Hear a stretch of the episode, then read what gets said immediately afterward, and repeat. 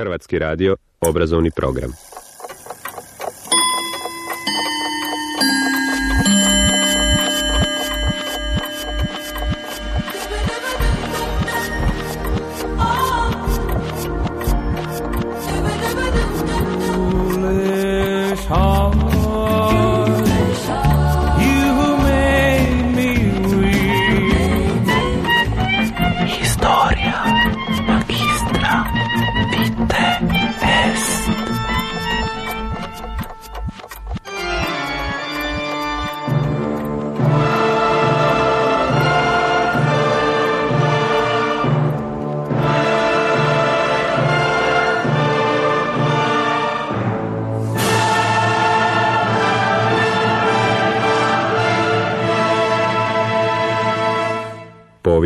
Četvrtkom.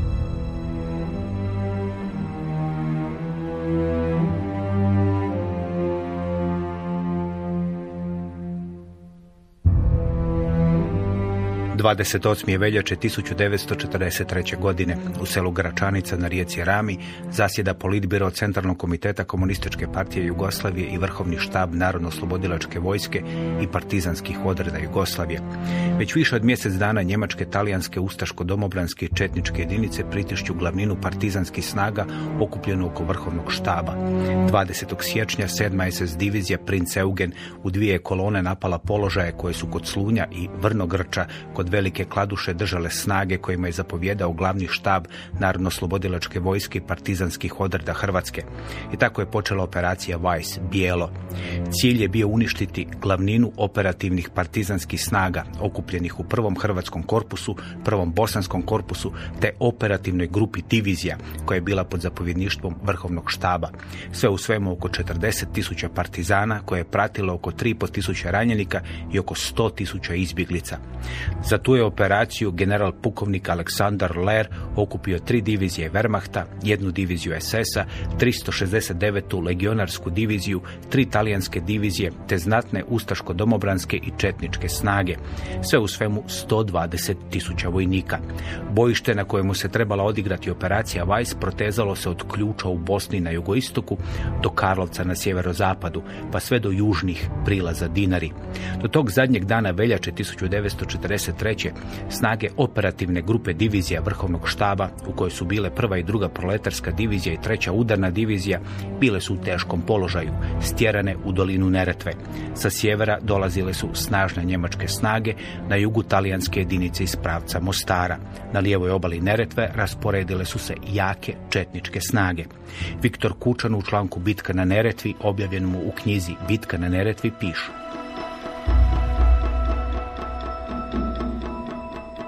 Sve vijesti koje su 28. veljače stizale s položaja u vrhovni štab, koji se smjestio u kanjonu Rame u selu Gračanica južno od prozora, javljale su o koncentričnom nastupanju jakih okupatorsko-kvislinških snaga na svim pravcima. Uspjeh treće krajiške brigade kod Vilića Guvna samo je privremeno otklonio nastalu krizu, jer sedma banijska brigada više nije bila u stanju raspoloživim snagama zadržavati nadmoćnijeg neprijatelja. Uvjeti pod kojima su njezine jedinice vodile borbu bili su vrlo teški. Jaka hladnoća, dubok snijeg i slaba ishrana brzo su iscrpljivali već i onako potrošenu fizičku snagu boraca. Držeći položaj na planini Raduši, borci skoro tjedan dana nisu primili ni jedan topli obrok hrane, jer zbog velikih snježnih nanosa tovarni konji su se veoma teško probijali do borbenih položaja bataljuna. Odjeća i obuća boraca bila je u veoma lošem stanju. Bilo ih je gotovo bosih, te su takvi brzo ispadali iz stroja. Borbeni redovi jedinica skoro su se stalno prorijeđivali. Premorenost i iscrpljenost kod nekih bataljuna bila je takva da su pojedini borci umirali na samom položaju od iscrpljenosti, gladi i studeni. Bilo je nužno da se na tu frontu što prije upute nove jedinice, jer je prijetila opasnost da se Nijemci svakoga časa sruče na ranjenike u području ščita i prozora. Sedma banijska divizija na početku operacije Vajs bila je u sastavu prvog hrvatskog korpusa. Njezine tri brigade i banijski odred bile su raspoređene južno od Petrinje i Gline. U nešto više od mjesec dana borbi ona je bila potisnuta na planinu Radušu, prirodnu granicu između Bosne i Hercegovine. 27. veljače do Gornjeg Vakufa stigla je 717. divizija Wehrmachta. Tako su osovinske snage ojačane na jačinu dvije divizije. Na sastanku politbiroa i vrhovnog štaba održanom u Gračanici odlučeno je da se glavnim snagama napadne ta koncentracija snaga kod Gornjeg Vakufa i Prozora. Kako je to koncentriranje snaga ostavilo samo male snage u dolini Neretve, zapovjednik vrhovnog štaba Josip Broz Tito dao je zapovjed da se poruše mostovi na Neretvi između Mostara i Konjica.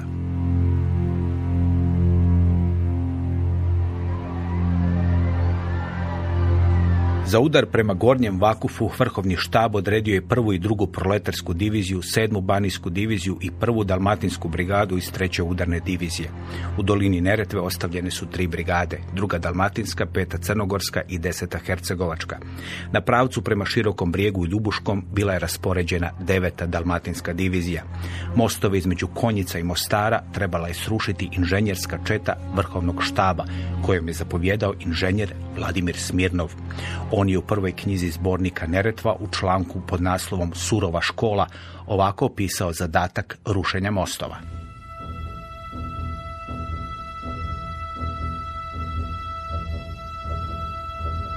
Kad smo se približavali Jablanici, čuli smo grmljavinu žestokog bombardiranja i vidjeli avione, a kad smo ušli u samo naselje, zatekli smo strašan prizor. Veliki stari hotel bukti u plamenu. Plameni zahvatio i neke kuće u blizini, plamsaju drveni plotovi niz ulicu, a drveće gori uspravno kao ogromne baklje. Put je prekriven tijelima mrtvih partizana i to nekako u grupama, a u dubokim jarcima pored puta, nabacani jedni preko drugih, gore leševi ljudi i konja. Od jare i plamena leševi se grče, trzaju i srce se steže od strašne pomisli da to gore živi, koji više i ne mogu biti spašeni. Vjetar pritiskuje naniže crn, težak dim i sva jablanica ispunila se strašnim zadahom izgorjelog mesa. Sigurno su avioni zatekli na putu neku grupu ranjenika. Nesumnjivo, bilo je tu i zapaljivih bombi. Ne bi se inače zapalili leševi. Ne bi gorjeli plotovi pored netaknutih kuća. Nigdje žive duše da gasi požar. Smirnov i njegova inženjerska četa prvo su srušili željezni most u Ostrošcu i željeznički cestovni most kod Karaule. Smirnov je oklijevao srušiti mostove kod Rame i Jablanice. Možda će trebati barem most kod Jablanice. U Gračanici Smirnov, kojemu je konj bio na izmaku snaga od gladi, nailazi na vrhovni štab. Tito ga pita zašto most kod Jablanice još nije srušen. S preostalih 22 kg kamniktita i 20 kg izmrnjenog trotila Smirnov vodi inženjerce u rušenje mostova kod Drame i Jablanice. Brzo će se pokazati da je inženjer Smirnov bio u pravu kada je oklijevao s rušenjem tih mostova.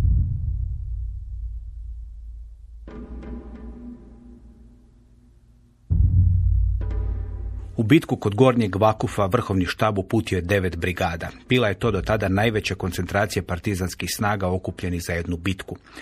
udar kod Vakufa na kratko je otklonio opasnost. Iz pravca Livna, Kupresa i Konjica nastupale su nove njemačke snage. Tito i vrhovni štab morali su mijenjati plan. Četvrtog ožujka oko podne u štab druge dalmatinske brigade došao je kurir na motociklu sa zapovjedi da se zapovjednik brigade Ljubo Vučković odmah javi u vrhovni štab. U jednoj vodenici kod Gračanice Tito mu je naredio da s brigadom forsira Neretvu i stvori mostobran na lijevoj obali. Kada se vratio u brigadu, Vučković je sa svojim zapovjednicima odlučio da će se Neretva forsirati kod mosta, koji su nekoliko dana prije srušili partizanski inženjerci. Taj most bio dug 80 metara i protezao se 35 metara iznad Neretve. Prvi je rijeku trebao preći treći bataljon. Njegov je zapovjednik bio Bruno Vuletić. On je sazvao zapovjednike Četa i pitao ih tko se dobrovoljno javlja za zadatak. Nastupila je šutnja. Kada je Vuletić već počeo razmišljati da imenuje Četu koja će forsirati Neretvu, dobrovoljno se za taj zadatak javio zapovjednik druge Čete Joso Grubelić. Bruno Vuletić u knjizi Ratni dnevnik druge dalmatinske brigade ovako pisuje taj pothvat.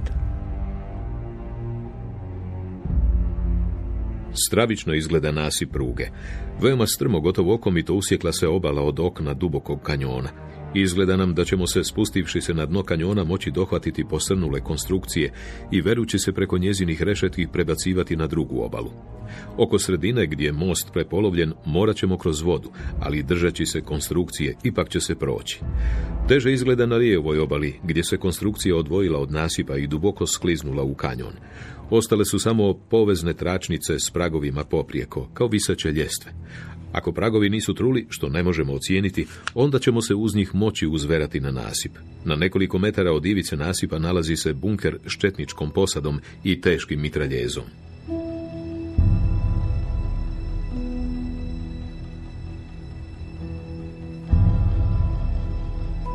Joso Grubelić okupio je svoju četu i pitao tko se dobrovoljno javlja da prvi krene preko srušenog mosta. Nakon kratke šutnje javio se Stevo Opačić i rekao da će njegova grom desetina prva.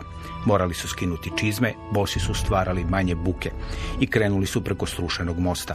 Plan je bio da se grom desetina popne preko srušenog mosta i bombama uništi četnički bunker.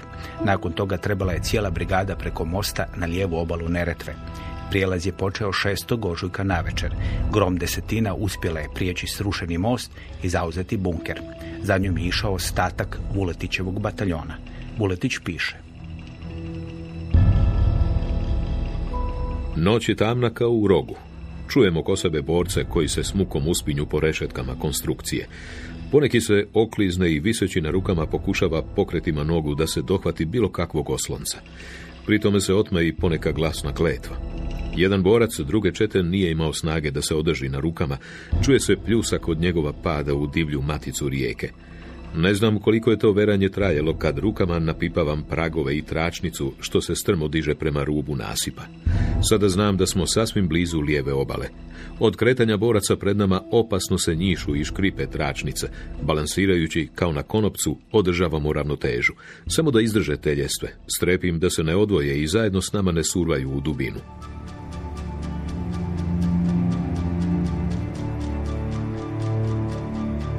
Prelazak preko srušenog mosta u noći 6. na 7. siječnja 1943. podvig je sam po sebi, ali na lijevoj obali Neretve bile su jake četničke snage.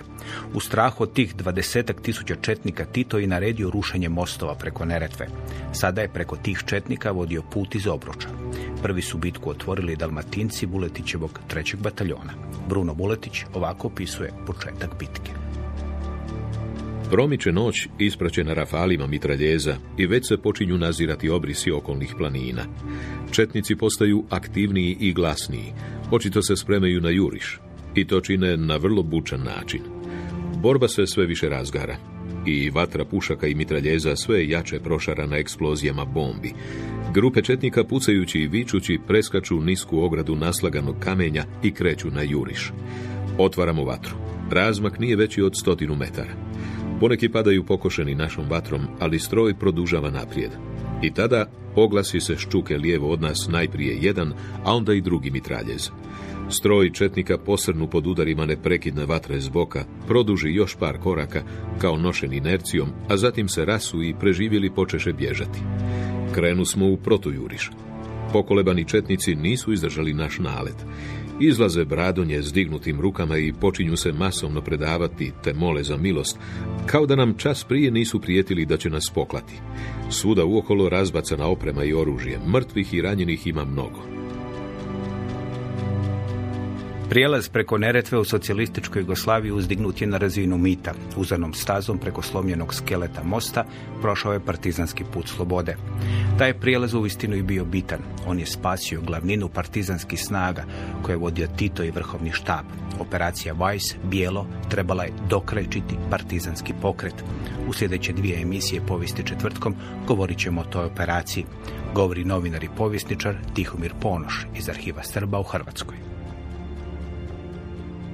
Situacija, šira situacija za Njemačku je u jesen 42. veoma nepovoljna. Na kraju bitke u Stalingradu, za koje je bilo prilično izvjesno da će Njemačka izgubiti i da će izgubiti svoju elitnu šestu armiju. Njemačka vojska se također povlači i trpi poraze u Sjevernoj Africi i jugoistok Europe postaje sve važniji.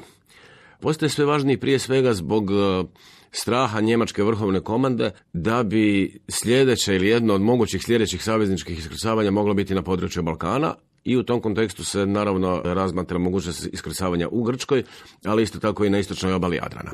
Problem je što je u zaleđu tih planina, na istočnoj obali Jadrana, veoma snažan partizanski pokret. I taj partizanski pokret Njemačka želi eliminirati kako u slučaju savezničkog iskrcavanja ne bi imala problema iza leđa, dakle iza svojih prvih linija.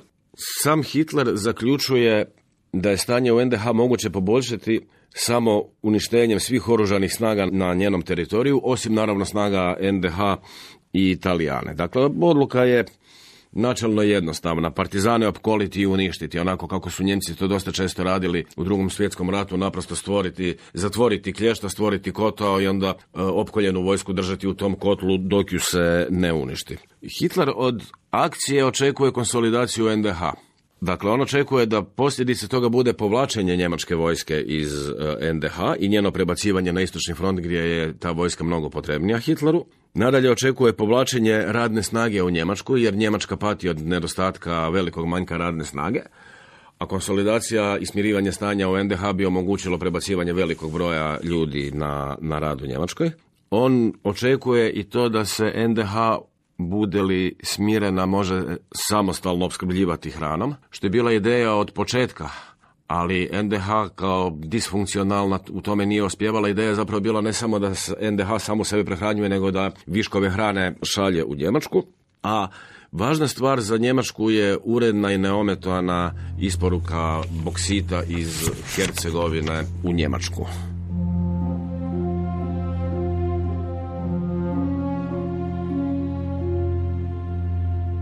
26. studenog 1942. u Bihaću počelo je prvo zasjedanje Avnoja, antifašističkog vijeća narodnog oslobođenja Jugoslavije. Na to osnivačko zasjedanje pozvan je 71 predstavnik, 15 ih je pozvano iz Hrvatske. Do Bihaća uspjela su doći 54 delegata. To prvo zasjedanje Avnoja pokazalo je da je partizanski pokret tako narastao da mu je bilo potrebno opće političko tijelo koje će predstavljati sudionike borbe protiv okupacijskih i kvisliških snaga. U proljeće 1942. partizanske snage koje je vodio vrhovni štab Narodno-slobodilačke partizanske i dobrovoljačke vojske Jugoslavije, kojim je zapovjedao Josip Broz Tito, pretrpjele su teške gubitke u nizu operacija nazvanih Trio. Te su operacije dobile to ime jer su ih planirale i izvele udružene njemačke, talijanske i ustaško-domobranske snage. Nakon tih operacija vrhovni štab je 23. lipnja donio odluku da se s preostalim snagama probije do zapadne Bosne, koji je u susjedstvu bio veliki oslobođeni teritorij koji je nadzirao glavni štab narodno-slobodilačkih partizanskih odreda Hrvatske, kojim je zapovjedao Ivan Rukavina. Do kraja 1942. jedinice vrhovnog štaba i glavnog štaba stvorile su veliku oslobođenu teritoriju.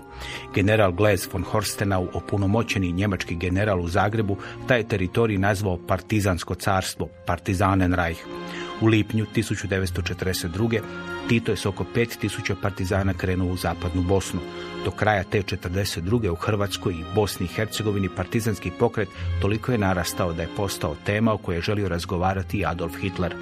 U rujnu 1942. u svoj štab u Vinici u Ukrajini, nazvan Vukodlak, Hitler je pozvao vodstvo nezavisne države Hrvatske, ali i zapovjednika jugoistoka generala Aleksandra Lera te generala von Horstenaua.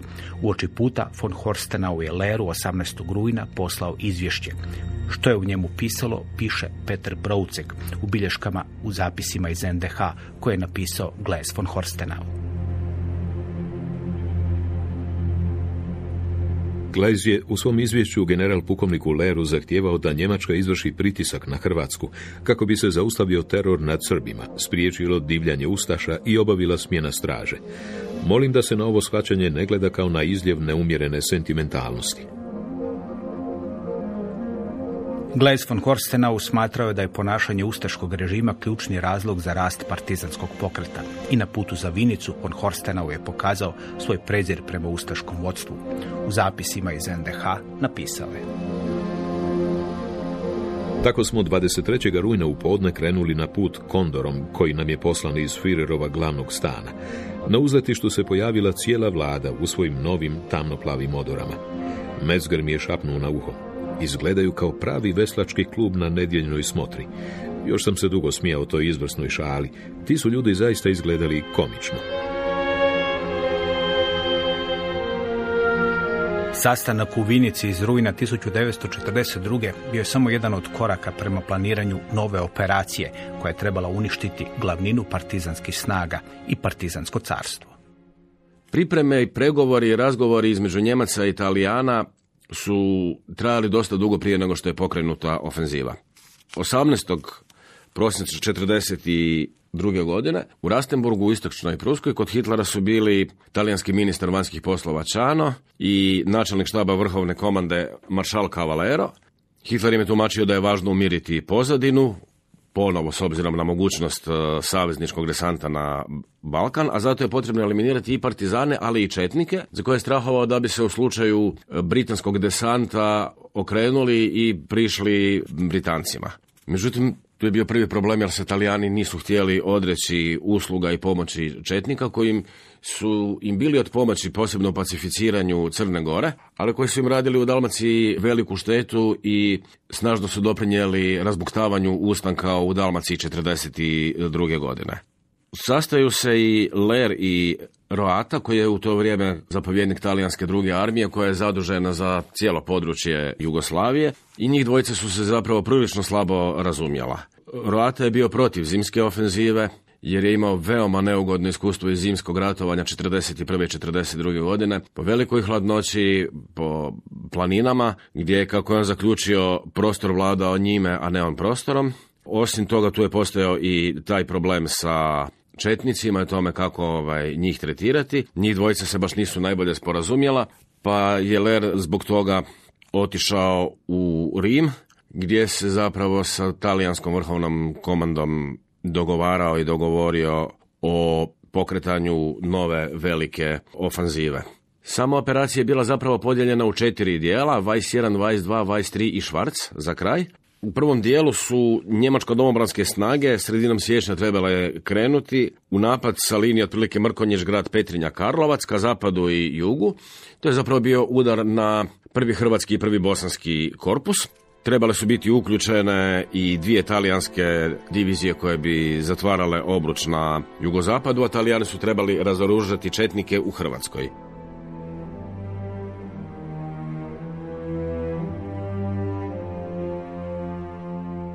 29. prosinca 1942. u Beogradu general Aleksandar Ler održao je vojno savjetovanje o pripremama sveobuhvatne operacije koje je cilj trebao biti okruženje i uništenje partizanskih snaga. Operacija je tada dobila ime Pothvat bijelo Unternehmen Weiss. Gruba skica operacije bila je ova. S crte Banja Luka, Prijedor, Petrnja, Karlovac krenuti prema dolinama Vrbasa, Sane i Une i potiskivati partizanske snage prema srednjem toku Neretve. Kako se partizanske snage ne bi izvukle prema istoku, njemačke snage za posjeće položaje kod Travnika Ivan Sedla. Talijanske trupe trebale su držati položaje na Neretvi južno od Ivan Sedla. Prema uputi njemačkog vrhovnog zapovjedništva na području pod kontrolom partizana trebalo je ubiti sve koji se tamo zateknu, uključujući i žene, djecu i starce. U osobnom dopisu Leru, poslanom 4. siječnja 1943. von Horstenau je napisao Planovi o istrebljenju me, otvoreno govoreći, zabrinjavaju, ne iz humanitarnih razloga, iako krvožednost ne spada u moje dominantne osobine, tim više što i partizani postupaju sve nemilosrdnije s našim vojnicima koji im padnu u ruke. No ti su planovi nadasve težak politički problem, čim ćemo rješavanjem sebi nanijeti više štete nego koristi. Stvar je jasna kod onih muških osoba koje ne mogu dokazati da potječu iz tih krajeva, svejedno posjeduju li oružje ili ne. Oni su s 99% sigurnošću partizani. Nasuprot tome, kod stanovništva je izrazito teško utvrditi krivnju ili suodgovornost. Uoči pokretanja operacije uništenja partizana u partizanskom carstvu, oslobođenom području Hrvatskoj i Bosni i Hercegovini, njemačke snage izvele su reorganizaciju za povjedanju. Sjeverno od rijeke Save zapovjedništvo nad njemačkim snagama preuzeo je general von Horstenau. Južno od Save zapovjed je preuzeo general Rudolf Liters. Na sastanku u Beogradu odlučeno je i da ustaške vlasti neće biti obavještene o detaljima plana operacije Weiss. Njima se detalji operacije moraju dostaviti tek 24 sata prije njezinog početka. Vajs 2 To je onaj dio koji kasnije znamo kao bitka na Neretvi, odnosno bitka za, za ranjenike, je pretpostavio prodor njemačko-ustaških snaga i zauzimanje područja na Ivan Sedlu, trokutu Ivan Sedlo, Jajce, Drvar, angažman talijanskih divizija iz e, Dalmacije i zatvaranje pristupa Neretvi, stvaranje zapravo tog kotla i uništenje partizanske glavnine oko vrhovnog štaba. U ovom trećem dijelu, dakle 23, Talijani bi do kraja razoružali četnike u Dalmaciji, a operacija Švarc je zapravo trebala biti operacija njemačko-talijanskog razoružavanja četnika u Crnoj Gori. Međutim, do toga nije nikada došlo. Operacija Švarc će doista biti realizirana, odnosno operacija pod tim nazivom. Ona će biti zapamćena kao peta neprijateljska ofenziva, odnosno bitka na sutisci sadržajno će biti nešto potpuno drugo. Detalji su utvrđeni na sastanku u Zagrebu 9. siječnja, dakle to je bio sastanak između Lera i Roate. Na njemu su vjerojatno bili i general Litters koji će preuzeti korpus Kroacija, kojeg je dakle Njemačka formirala za potrebe te ofenzive. Bio je i general Gloria koji je komandirao talijanskim petim korpusom. I tu se pokazala već jedna bitna slabost u tome, naime, zapovjedne linije u osovinskim silama neće biti dobro uređena i koordinacija će biti nedovoljno dobra, pa čak i slaba za vrijeme cijele operacije, jer riječ je bila zapravo o dva e, zapovjednika jednakog ranga. Niti Litters bio nadređen Glori, niti Gloria bio nadređen Litters. Oboje su bili korpusni zapovjednici i ta koordinacija će izazvati jako, jako velike poteškoće i stvoriti jako velike poteškoće Njemcima i Italijanima za vrijeme same operacije. Operacija je trebala započeti 20. siječnja. 12. siječnja je Ler potpisao planove za operaciju Vajs 1, a cilj je uz ostalo bilo i zarobiti velik broj ljudi i onda ih poslati zapravo kao radnu snagu. Talijani su trebali urediti smještaj za 30 tisuća ljudi, a Njemci su u Štajerskoj uređivali smještaj za 60 tisuća ljudi.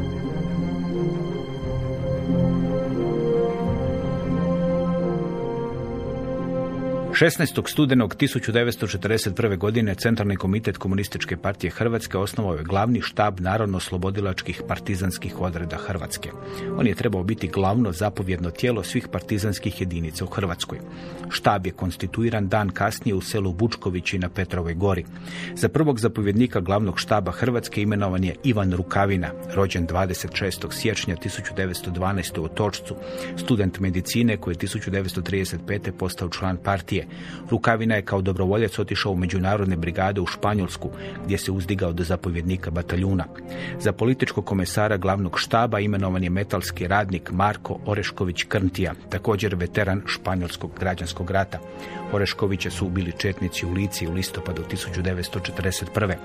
Praksu da se na ključna mjesta u vojnoj strukturi partizanskog pokreta imenuju ljudi koji su ratno iskustvo stekli boreći se na strani republikanske Španjolske imao je i glavni štab i vrhovni štab.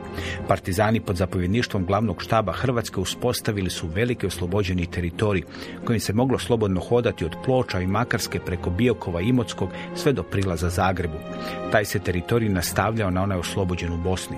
Jozo Tomašević u knjizi Rat i revolucija u Jugoslaviji 1941-45 ovako opisuje taj teritorij. Početkom studenog 1942. glavnina partizanskih snaga koja je još od lipnja s graničnog područja Bosne i Hercegovine i Crne Gore napredovala na sjeverozapad, došla je do rijeke Une i uspostavila poveznicu između oslobođenog teritorija u Bosni i oslobođenih područja Like, Korduna i Banije. To je značilo da se oslobođeno područje protezalo u duljini od oko 250 km i širini od 40 do 70 km u samome srcu NDH, uglavnom u talijanskoj okupacijskoj zoni.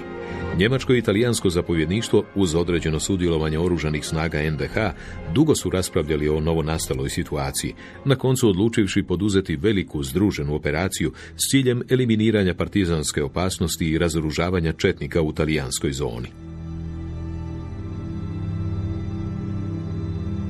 1. studenog 1942. Josip Broz Tito donio odluku o preimenovanju partizanske oružane sile. Tog se trenutka ona zvala Narodno-slobodilačka vojska i partizanski odredi Jugoslavije i pristupilo se stvaranju divizija i korpusa. Tog su dana osnovane prva i druga proletarska divizija i treća udarna. To će biti udarne snage vrhovnog štaba. U drugoj proletarskoj bila je druga dalmatinska brigada, u trećoj udarnoj prva dalmatinska brigada. I glavni štab Hrvatske krenuo je osnivanje divizija i korpusa. 22. studenog formiran je prvi hrvatski korpus, u čijem su sastavu bile šesta lička, sedma banijska i osma kordunaška divizija. Za zapovjednika prvog hrvatskog korpusa imenovan je Ivan Gošnjak, stolarski radnik rođen 10. lipnja 1909. u Ogulinu, još jedan veteran španjolskog građanskog rata. Jedinice prvog hrvatskog korpusa prve će saznati da se nešto sprema. Partizanske jedinice su u pripremi operacije Weiss imale mnogo informacija, nikada nisu imali cjelovitu sliku i nikada nisu imale zapravo ni dovoljno pouzdane, ni dovoljno precizne e, informacije. One su znale da se nešto sprema, one su znali da se velika vojska okuplja i grupira, ali oni nisu znali ni, ni vrijeme, nisu znali ni konačan cilj operacije, ni snage, naravno ni njihov e, raspored. Dakle, oni su imali informacije, ali neprecizne i nepotpune. Ispravo su mislili da je, se priprema ustaška ofenziva u kojoj bi sudjelovalo još otprilike 10-11 tisuća četnika, a kasnije su im počele pristizati e, informacije o tome da je zapravo riječ o velikoj ofenzivi. Početkom siječnja oni imaju informacije o koncentraciji snažnih neprijateljskih snaga na Baniji. Već krajem prosinca je identificirana 369. divizija. Glavni štab Hrvatske je 14. pa onda 19. i 20. siječnja slao vijesti o koncentraciji njemačkih snaga. Međutim, kako te informacije nisu bile dovoljno pouzdane i dovoljno promjerene i vrhovni štab ih je smatrao takvim, onda je on nije niti pridao nekakvu veliku pozornost. U tome da se nešto sprema veliko obavijestila je 19. siječnja šesta lička divizija koja je shvatila da je u Gračacu naglo povećan broj Italijana. Njih je u Gračacu bilo standardno oko 500, a tada je naglo njihov broj povećan na 7000, plus otprilike 1400 četnika, koliko je na tom području i inače bila. Pažnja vrhovnog štaba bila je usmjerena prema Kninu, zato što je tamo bila jedna velika grupacija od oko 2000 četnika i postojala ideja da se njih e, razbije i vrhovni štab je planirao sam svoju ofenzivu koja bi trebala biti usmjerena na, na tu četničku grupaciju koja je trebala započeti 23. ili 24. E, siječnja.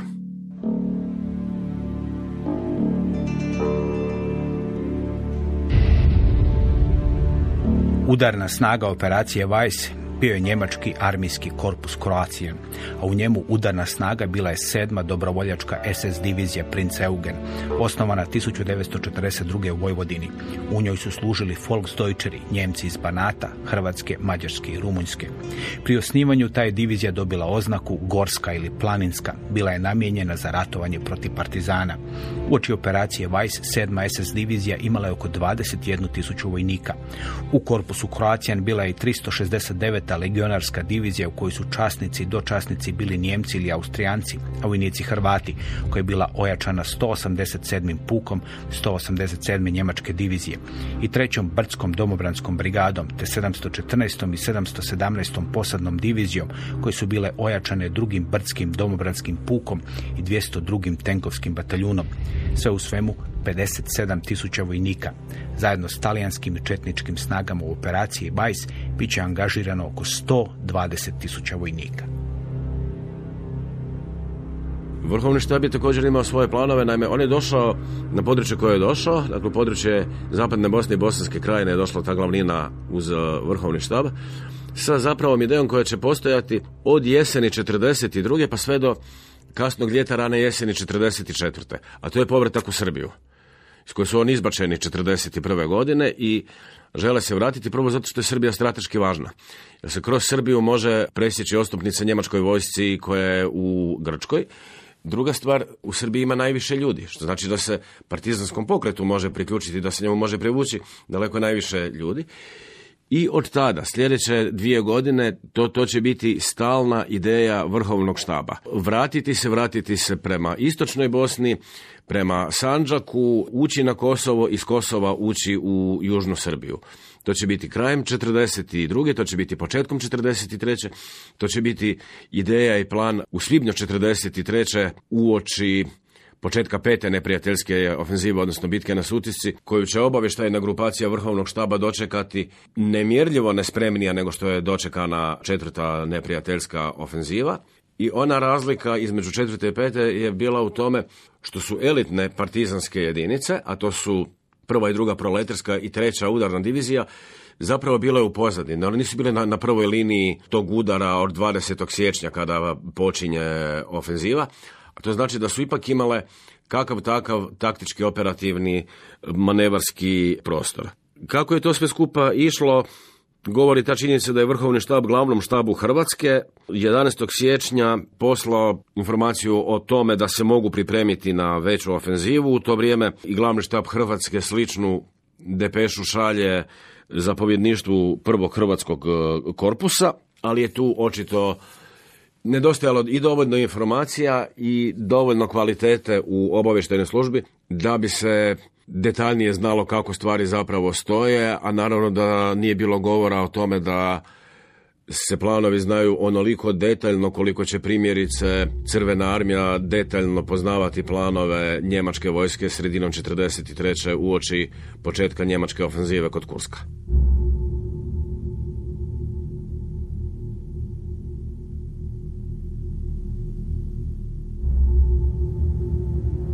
Operaciju Weiss započeo je napad 7. SS divizije iz pravca Karlovca. Ovako je glavni štab Hrvatske o početku te operacije obavijestio štab druge operativne zone, koji je pokrivao prostor od Džumberka, Turopolja i Kalnika do Hrvatskog Zagorja. Područje Hrvatske tada je bilo podijeljeno u pet operativnih zona. Dana 20. siječnja 1943. otpočeo je neprijatelj od Karlovca u jačini od 20.000 bandita s ofenzivom na naš oslobođeni teritorij. Koncentrirali smo naše snage u cilju razbijanja neprijateljske ofenzive i zadavanja neprijatelju većih gubitaka. Sa svim vašim snagama izvršite pritisak u pravcu Karlovca, rušite prugu Zagreb-Karlovac, napadajte pojedina uporišta na njoj i budite što aktivniji, drski, jer je to od velike važnosti u sadašnjoj situaciji. Na Baniji napad je predvodila 369. vražija divizija. Nasuprot njoj bila je sedma banijska divizija. Uroš Krunić iz sedme banijske brigade, jedne od tri koje su činile tu diviziju, ovako je u drugom tomu zbornika Neretva opisao vremenske uvjete u kojima je počela operacija Weiss. Snijeg je bio dubok, a večernji i jutarnji mrazevi toliki da su se zatvarači na puškama zamrzavali. Automatsko oružje bilo je gotovo neupotrebljivo. Tog je dana brigada uz velike napore i žrtve jedva uspjela na ovim položajima zadržati mnogobrojne i snažne neprijateljske snage. Zapovjedništvo talijanske druge armije nije htjelo početi s operacijom usred zime. Njemačkom zapovjedništvu zima nije bila prepreka. Od svih osovinskih snaga njemačka vojska bila je najopasnija za partizane. Ivan Šibl, kojeg je početak operacije Weiss zatekao u 17. slavonskoj brigadi, ovako je u svom ratnom dnevniku opisao bitku s njemačkom jedinicom u ožujku 1943. Brigada se namjerila na dvije čete Nijemaca. Ukopali su se na Javorovici. To je najviši vrh Psunja. Borba je trajala od jutra do večeri. Neprestano juriši i protojuriši u gustoj i debeloj šumi. Borba u šumi je teška. Sve se izmiješa i puca se sa svih strana. Dogodi se da ne znaš gdje su tvoji, a gdje njihovi. Njemci su prokleti ratnici. Sve druge vojske i vojne formacije koje se bore protiv nas, uključujući i Ustaše, nisu prema Njemcima ništa. Dvije čete Nijemaca broje do 300 ljudi. Naša brigada ima oko tisuću ljudi. Pa ipak borba je trajala cijeli dan. Od Njemaca nije ostao živ ni jedan jedini. Na našoj strani ima 50 ranjenih i mrtvih. Da nismo imali dovoljno snaga, bili bi se probili. Kad god su jurišali na naš raspored, uvijek su ga probili. Naprosto ih ne možeš zadržati. Tuku organizirano i nadiru. Bili smo blizu. Razgovjetno sam čuo cug Führera kako skandira Forwards, forwards. A kad Zugführer kaže forwards, onda Švabo ide naprijed. Operacija Vice 1 je započela 20. siječnja i prvi udar primili su prvi hrvatski i prvi bosanski korpus. Dakle, na udari su bili Banija, Kordun, Lika, Bosanska krajina. Plan je bio veoma ambiciozan. Glavna njemačka udarna snaga 7. SS divizija je iz Karlovca nastupala i nasuprot sebi je imala osmu kordunašku diviziju s ciljem da je razbije, da udari prema Bihaću, gdje je sjedište Titove države, kako su ju Njemci zvali, i da već istog dana budu u Bihaću, a da se sljedećeg dana, dakle 21. u Vrtočama sastanu sa čelom 717. njemačke divizije koja je trebala nadirati iz pravca Sanskog mosta. Prodor je ostvaren, ali bio veoma spor. Prodor je bio u prosjeku 2 km dnevno i petog dana operacije te dvije njemačke divizije koje su se trebale sastati 21. dakle drugog dana operacije su bilo međusobno udaljena 150 km. Vrhovni štab je iz Bihaća evakuiran po relativnom miru zapravo 29. siječnja. Dakle, bilo je dovoljno vremena za pripremu evakuacije, odnosno povlačenja. Ništa brže nije se kretala i nije prodirala ni 369. divizija koja je nadirala zajedno sa Ustašama i domobranima i ona je 22. do 23. doživjela zapravo poraz od 7. banijske divizije, ali naravno bila dovoljno snažna da je vremenom 7. banijsku diviziju potisnula i zapravo ju izbacila sa, sa Banije. Ta divizija će se zapravo spletom okolnosti boriti uz vrhovni štab i u četvrtoj i u petoj neprijateljskoj ofenzivi, proći će i Neretvu i Sutjesku i tek u drugoj polovici 43. će se vratiti Baniji odakle je krenula i to nemjerljivo oslabljena zbog velikih gubitaka u borbi i zbog velikih gubitaka uslijed epidemije tifusa.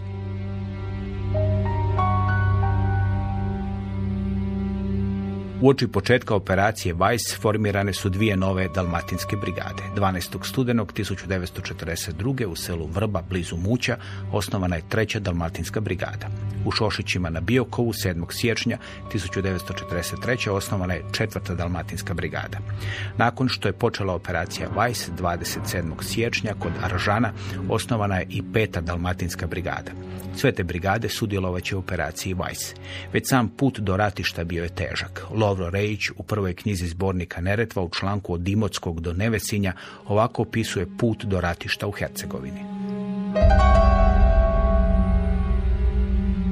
Treća dalmatinska brigada iz područja Vrlike, a peta dalmatinska s područja Podinarja usiljenim maršem kreću prema Aržanu, Imotski, u sastav novoformirane divizije. Marš dulje od 100 km brigade su izvele disciplinirano i u punom redu, iako su borci naišli na nepredviđene teškoće, na dosta veliku hladnoću i snijeg. Ove nedaće posebno su pratile kolonu pete dalmatinske brigade, čija se marš ruta kretala od zapadnog do istočnog oboda izduženog Livanjskog polja, ispod sjevernih padina stjenovitih grebena Dinare. Put je bio zaleđen. Borci iz Primorja prvi put u životu susreću se s takvom hladnoćom, a mnogi prvi put vide snijeg. Posrću i padaju i ljudi i natovareni konji komore. Poneki borac već je promrzao jer tanka odjeća slabo štiti, a opanci samo što se nisu raspali. Na putu se borci pete brigade susreću i s tragičnom slikom zbjega. Razvučene izmučene kolone naroda z Banije, Like i Korduna bježe pred fašističkim palikućama i koljačima. Uz brigadu prolaze tužne povorke iznemogle, gladne i smrznute djece, žena i staraca. Sve to ostavlja težak utisak na borce. U jeku operacije Vajs u Imotskom 13. veljače osnovana je deveta dalmatinska divizija. Za njezinog zapovjednika imenovan je Vicko Krstulović. Ta će divizija posebno teško proći u bici na Neretvi. Kada je osnovana imala je 2119 boraca i 1582 puške, 32 puško mitraljeza i 14 mitraljeza. Tjedan dana nakon osnivanja divizija je narasla na 3000 boraca. Broj vatrenog oružja nije se povećao. To je značilo da je ona u bitku na Neretvi ušla s preko tisuću boraca bez oružja. U Lici su dvije talijanske divizije ojačane četnicima napale šestu ličku diviziju. Ostvarili su određeni uspjeh, ali je recimo divizija Sassari talijanska u veljači, sredinu veljača porežena i vratila se u Knin. Oni su isto ostvarili određeni uspjeh, ali mnogo manji nego što je bilo planirano ili što je bilo željeno. Iz Ogulina je krenula treća talijanska divizija Lombardi, protiv nje je se borio primorsko-goranski odred i ona je također veoma sporo napredovala, također ne više od 2 do 3 km dnevno. Za partizane je u toj prvoj fazi najveći problem bila četvrta krajiška divizija, s njom je bilo u tom trenutku oko 15 tisuća izbjeglica i ona je okružena istočno od Bosanskog Petrovca, a to je bio ozbiljan propust partizanski. Naime, štab prvog bosanskog korpusa je prekasno proslijedio naredbu vrhovnog štaba o povlačenju. Divizija se našla u okruženju nakon četiri dana teških borbi, četiri dana izgubljenog vremena i dosta velikih gubitaka se uspjela izvući iz tog e, okruženja. Na kraju prve faze se može reći da zapravo niti jedan cilj nije bio ostvaren. Partizani su generalno bili potisnuti, pri čemu su partizani istovremeno krenuli u svoju ofenzivu. Dakle, oni su krenuli ofenzivu prema, koja je bila isprava dosta uspješna, ne naravno u potpunosti, ne u svakom elementu. Oni su krenuli prema dolinama Rame i Neretve kao prema prostoru koji je bio slabije branjen, prema prostoru kojeg se moglo prodreti i činjenica da su im da prva, druga i, i treća divizija zapravo bile u pozadini tog prvog udara je omogućila da se te tri divizije koncentriraju, fokusiraju na udari na ofenzivu prema dolini Neretve i prema dolini Rame.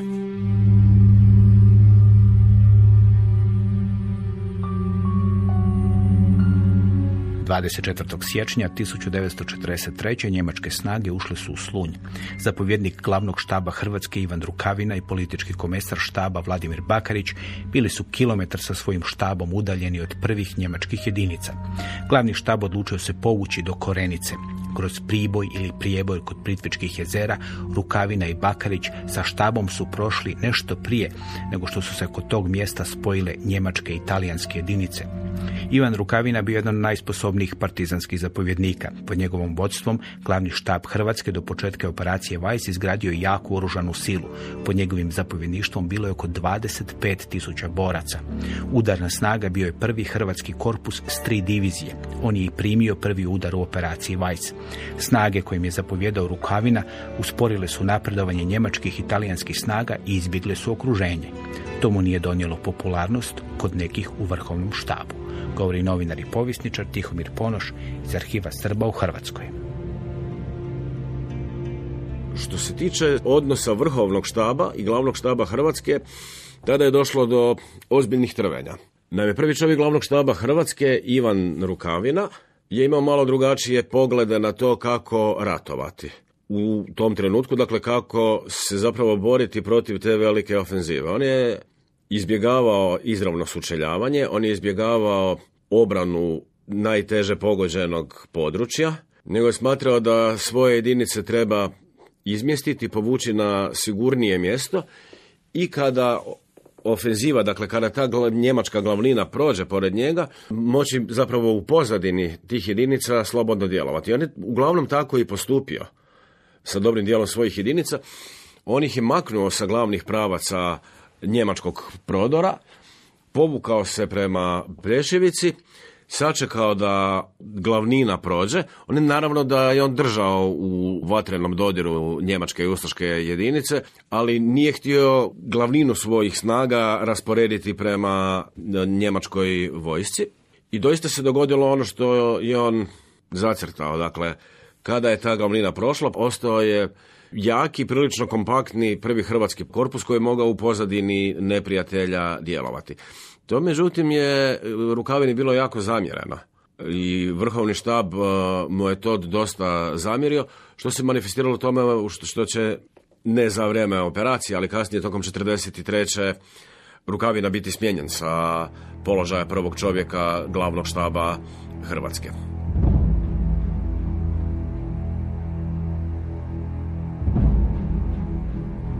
29. siječnja 1943. vrhovni zapovjednik Narodno-slobodilačke vojske i partizanskih odreda Jugoslavije Josip Broz Tito dao je prvoj proletarskoj diviziji kratku zapovjed.